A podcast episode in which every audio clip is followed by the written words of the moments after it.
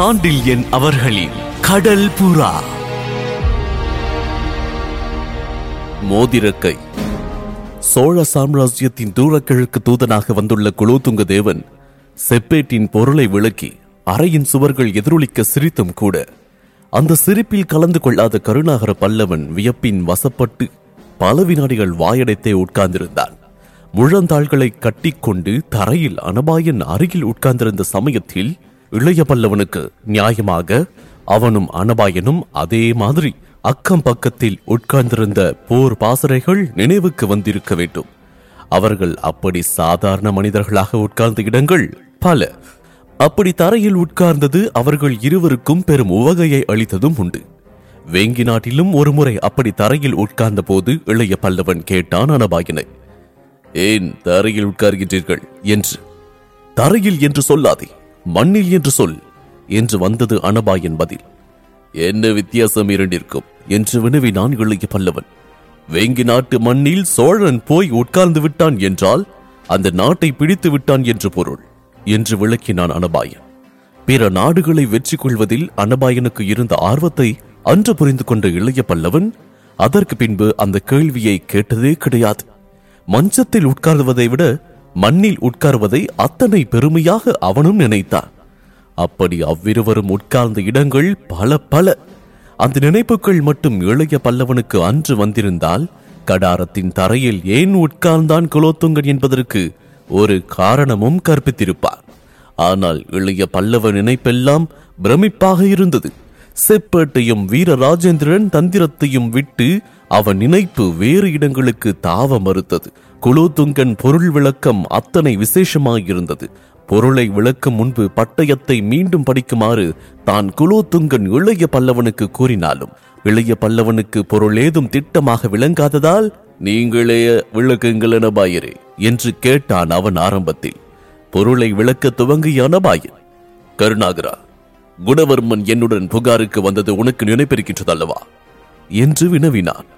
அதை எப்படி மறக்க முடியும் என்று கேட்டான் இளைய பல்லவன். ஆம் மறக்க முடியாத நிகழ்ச்சிதானது. பாலூர் பெருந்துறையில் எத்தனை கஷ்டப்பட்டு தப்பினோம்? அங்கிருந்து நான் குணவர்மடையும் உன் இன்னொரு கப்பலுக்கு பெயர் வைத்திருக்கின்றாயே காஞ்சனை. அந்த பெயருடைய பெண்ணையும் அழைத்துக் கொண்டு சோழ நாடு சேர்ந்தேன். வீரராஜேந்திரனிடம் அவர்களை அறிமுகப்படுத்த முயன்றேன். பல மாதங்கள் அவர்களை பார்க்கவும் மறுத்தார் மன்னர். ஏற்கனவே கலிங்கத்துடன் சச்சரவு இருக்க அந்த சச்சரவை தூரக்கிழக்கு நாடுகளுக்கும் விஸ்தரிக்க அவர் இஷ்டப்படவில்லை. பல மாதங்கள் கழித்து உன்னை பற்றிய செய்திகள் வணிகர் மூலம் சோழ நாட்டுக்கு கிடைத்தன.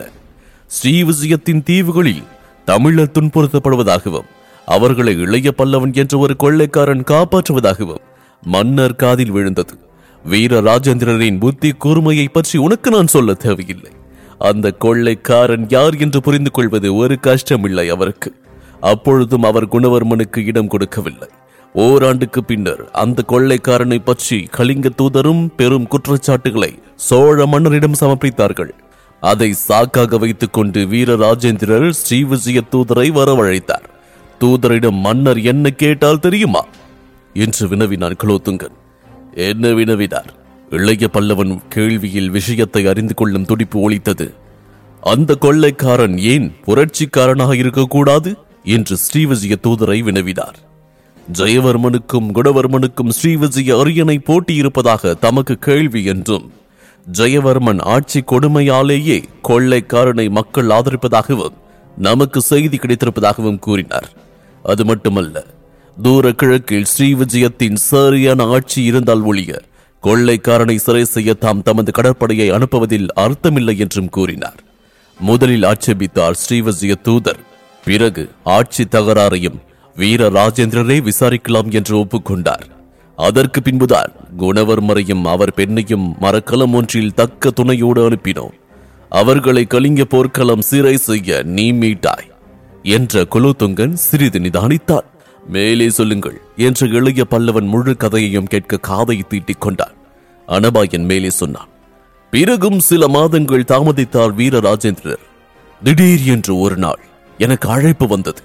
அவர் ஆஸ்தான அறையில் ஸ்ரீவசிய தூதர் நின்றிருந்தார். சோழ மன்னர் முகத்தில் கோபம் சுடர்விட்டுக் கொண்டிருந்தது. நான் சென்றதும் அனபாயா கடாரத்துக்கு பயணப்படு. அந்த கொள்ளைக்காரன் இளைய பல்லவனை சிறைப்படுத்தி இங்கு அனுப்பு. அவனுக்கு தக்க தண்டனை விதிக்காவிட்டால் சோழ நாட்டு நீதி தர்மம் எல்லாம் குலைந்துவிடும் என்று சீறினார் மன்னர். ஸ்ரீவிஜய தூதரும் அவரோடு கலந்து கொண்டு என் அரசாங்கம் சீக்கிரம் இந்த கொள்ளைக்காரனிடமிருந்து பாதுகாப்பை விரும்புகின்றது. தவிர இவனை அழித்தால் சோழர் கௌரவமும் கடாரத்தில் நிலைக்கும் என்றார் உதடுகள் துடிக்க. அந்த சமயத்தில் கையில் வைத்திருந்த செப்பட்டை என்னிடம் நீட்டிய சோழர் பெருமான் ஸ்ரீவிஜி அரியணை போட்டியை பற்றி விசாரிக்கவும் கொள்ளைக்காரனை பிடிக்கவும் இதோ உனக்கு அதிகாரம் என்று கூறினார். அதை வாங்கிக் கொண்டு நான் அரண்மனையில் எனது அறைக்கு திரும்பினேன். மறுநாள் முதற்கொண்டு என் பயணத்துக்கு வேண்டிய ஏற்பாடுகள் பலமாக நடந்தன. போர்க்களங்கள் தயாராகின நானும் பயணப்பட சித்தமானேன் என் மரக்களத்துக்கும் மன்னரே என்னோடு வந்தார். நான் என் அறைக்குள் நுழைந்ததும் உடன் நுழைந்த அவர் அனபாயா நீண்ட தூரம் பிரயாணம் செய்கின்றாய். சோழ சாம்ராஜ்ய கொடி தூர கிழக்கில் முன்பு போல் பறக்க ஆண்டவர் உனக்கு துணை செய்யட்டும் என்றார். எனக்கு ஏதும் புரியவில்லை. என்ன சொல்கின்றீர்கள்? என்று வினவினேன் நான். பட்டயம் விளக்கும் மனபாயா பொருளை மட்டும் சரியாக புரிந்து கொள் ஸ்ரீவிஜயத்தின் அரச பீடத்தில் தக்கவரை அமர்த்த வேண்டும் என்றால் பீடத்துக்கு தக்கவரை என்றல்ல பொருள். நமக்கு தக்கவரை என்று பொருள். சோழ மண்டலத்துக்கு யார் பணிந்து நிற்பாரோ? தமிழர்கள் வாணிபத்துக்கு யாரால் தடை இல்லையோ அவர்தான் நமக்கு தக்கவர். என்றார் மன்னர். அப்படியா? என்று வியந்தேன் நான். அது மட்டுமல்ல கொள்ளைக்காரனை சமயம் பார்த்து சிறை செய்யும்படிதான் உத்தரவிட்டிருக்கின்றேன் என்றும் சொன்னார் மன்னர். அதன் பொருளையும் விளக்கினார். எந்த சமயத்தில் அவனை சிறை செய்தால் தமிழர் பாதுகாப்புக்கு நஷ்டம் இல்லையோ அந்த சமயம் பார்த்து சிறை செய். அவனால் கூடியவரை நன்மை தமிழர்களுக்கு ஏற்பட்டிருக்கின்றது என்பதையும் நினைப்பில் வைத்துக்கொள் என்றார். எனக்கு வியப்பு தாங்கவில்லை கருணாகரா. அவர் எண்ணம் எனக்கு புரிந்தது. இருப்பினும் கேட்டேன் நான் கொள்ளைக்காரனை ஆதரிக்கின்றீர்களே என்று. ஜெயவர்மனையும் பீமனையும் விட இளைய பல்லவன் பெரிய கொள்ளைக்காரன் அல்ல என்று கூறிவிட்டு மன்னர் கப்பலை விட்டு சென்றார். இத்துடன் பேச்சை நிறுத்திய அனபாயன் இப்பொழுது வீர ராஜேந்திரரை பற்றி என்ன நினைக்கின்றாய் கருணாகரா? என்று வினவினான். அந்த சமயத்தில் தான் இளைய பல்லவன் தன் நண்பனின் இரு கைகளையும் பிடித்துக்கொண்டு உங்களையும் வீரராஜேந்திரரையும் பெற தமிழகம் என்ன தவம் செய்தது? என்று கூவினான். பிறகு அந்த செப்பேட்டையும் அனபாயனையும் வீரராஜேந்திரரின் விளக்கத்தையும் எண்ணி எண்ணி பூரித்து பூரித்து பிரமித்து நீண்ட நேரம் ஏதும் பேசாமல் உட்கார்ந்து விட்டான் இளைய பல்லவன். அவன் பேச முற்பட்ட போது அவன் குரல் உணர்ச்சியின் மிகுதியால் லேசாக நடுங்கியது. இப்பொழுது எனக்கு உத்தரவிடுங்கள் அனுபாயரே என்று வினவினான் இளைய பல்லவன். அனுபாயன் இளைய பல்லவனை பாராமல் தலையை குனிந்து கொண்டே சொன்னான். என்ன உத்தரவிடுவதென்று எனக்கு புரியவில்லை கருணாகரா. ஆனால் ஒன்று நிச்சயம். உன்னை தற்சமயம் சிறையில் தள்ளுவதை தவிர வேறு வழியில்லை என்று. சமயம் பார்த்து தானே சிறைபிடிக்க சொல்லி இருக்கின்றார் மன்னவர். என்று வினவி நான் இளைய பல்லவன். ஆம் இப்பொழுது என்னை சிறை செய்வதில் தமிழர்களுக்கு நஷ்டம் இருக்கின்றது. ஆம் அதுவும் எனக்கு தெரியும். அப்படி இருக்க ஏன் சிறைபிடிக்க முயல்கின்றீர்கள்? கருணாகரா பட்டயத்தின் பகுதிகள் இரண்டு. ஸ்ரீவிஜய அரியணையில் குணவர்மனை அமர்த்துவது ஒன்று. உன்னை சிறை செய்வது இரண்டு. நான் புறப்பட்ட போது உன்னை தேடி வர நான் உத்தேசிக்கவில்லை. நீயாக இங்கு வந்து விட்டாய். இந்த சந்தர்ப்பத்தில் நான் உன்னை சிறை செய்யாவிட்டால் என் நீதியை பற்றி ஒரு சந்தேகம் ஏற்படும்.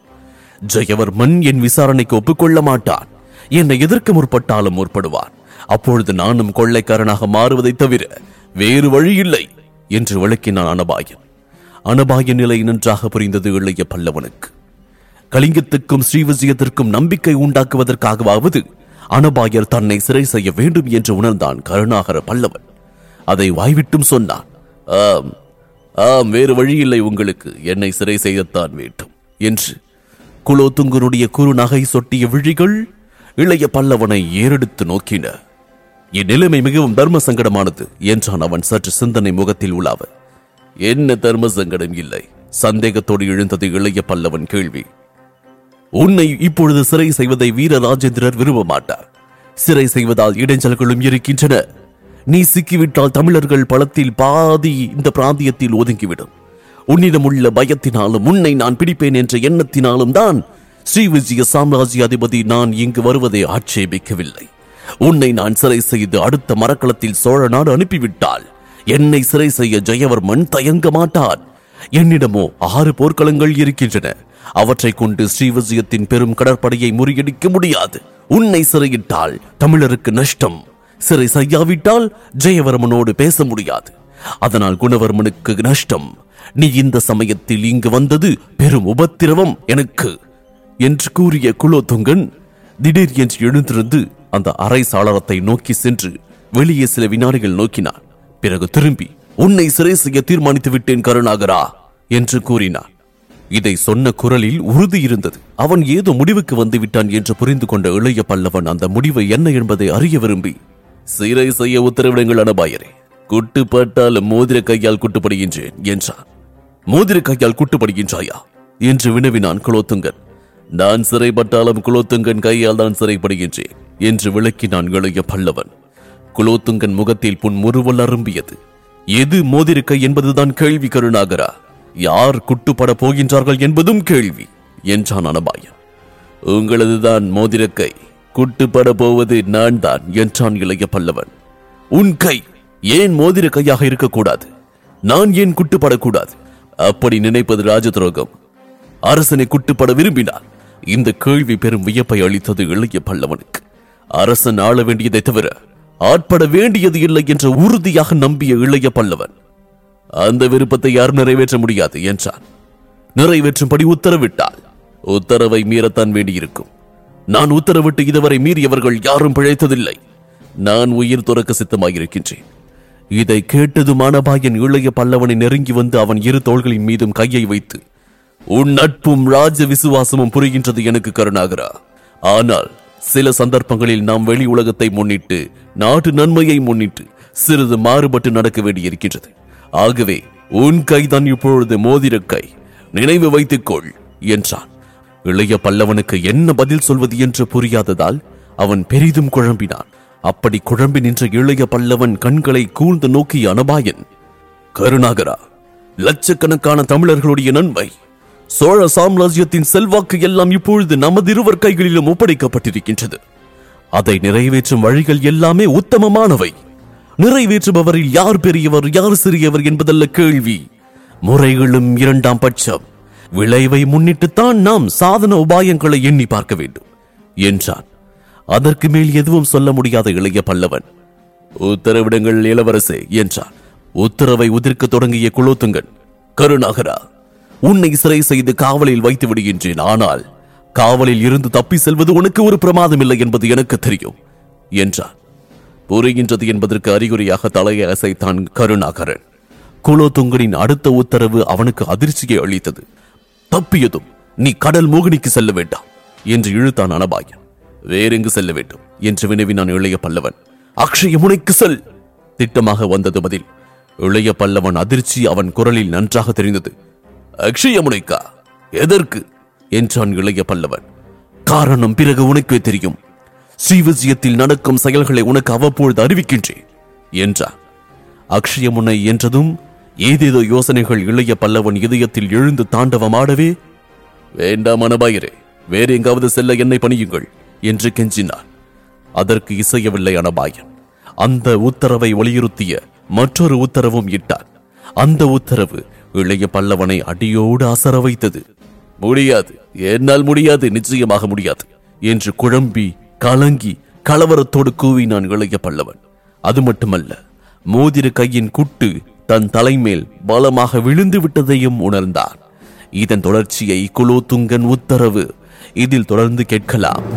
இந்த பாட்காஸ்டை உங்களுக்காக வழங்கிய நான் டிஜே முருகா. சோஷியல் மீடியாவில் என்னை ஃபைன் செய்ய. Facebook handle Murugan dot radio மற்றும் Instagram handle Murugan dot DJ இந்த பாட்காஸ்ட் உங்களுக்கு பிடித்திருந்தா சவுத் ரேடியோஸ் மொபைல் ஆப்ல ஃபைவ் ஸ்டார் ரேட்டிங் கொடுங்க. உங்களின் பேராதரவிற்கு மனமார்ந்த நன்றிகள். மீண்டும் சந்திப்போம்.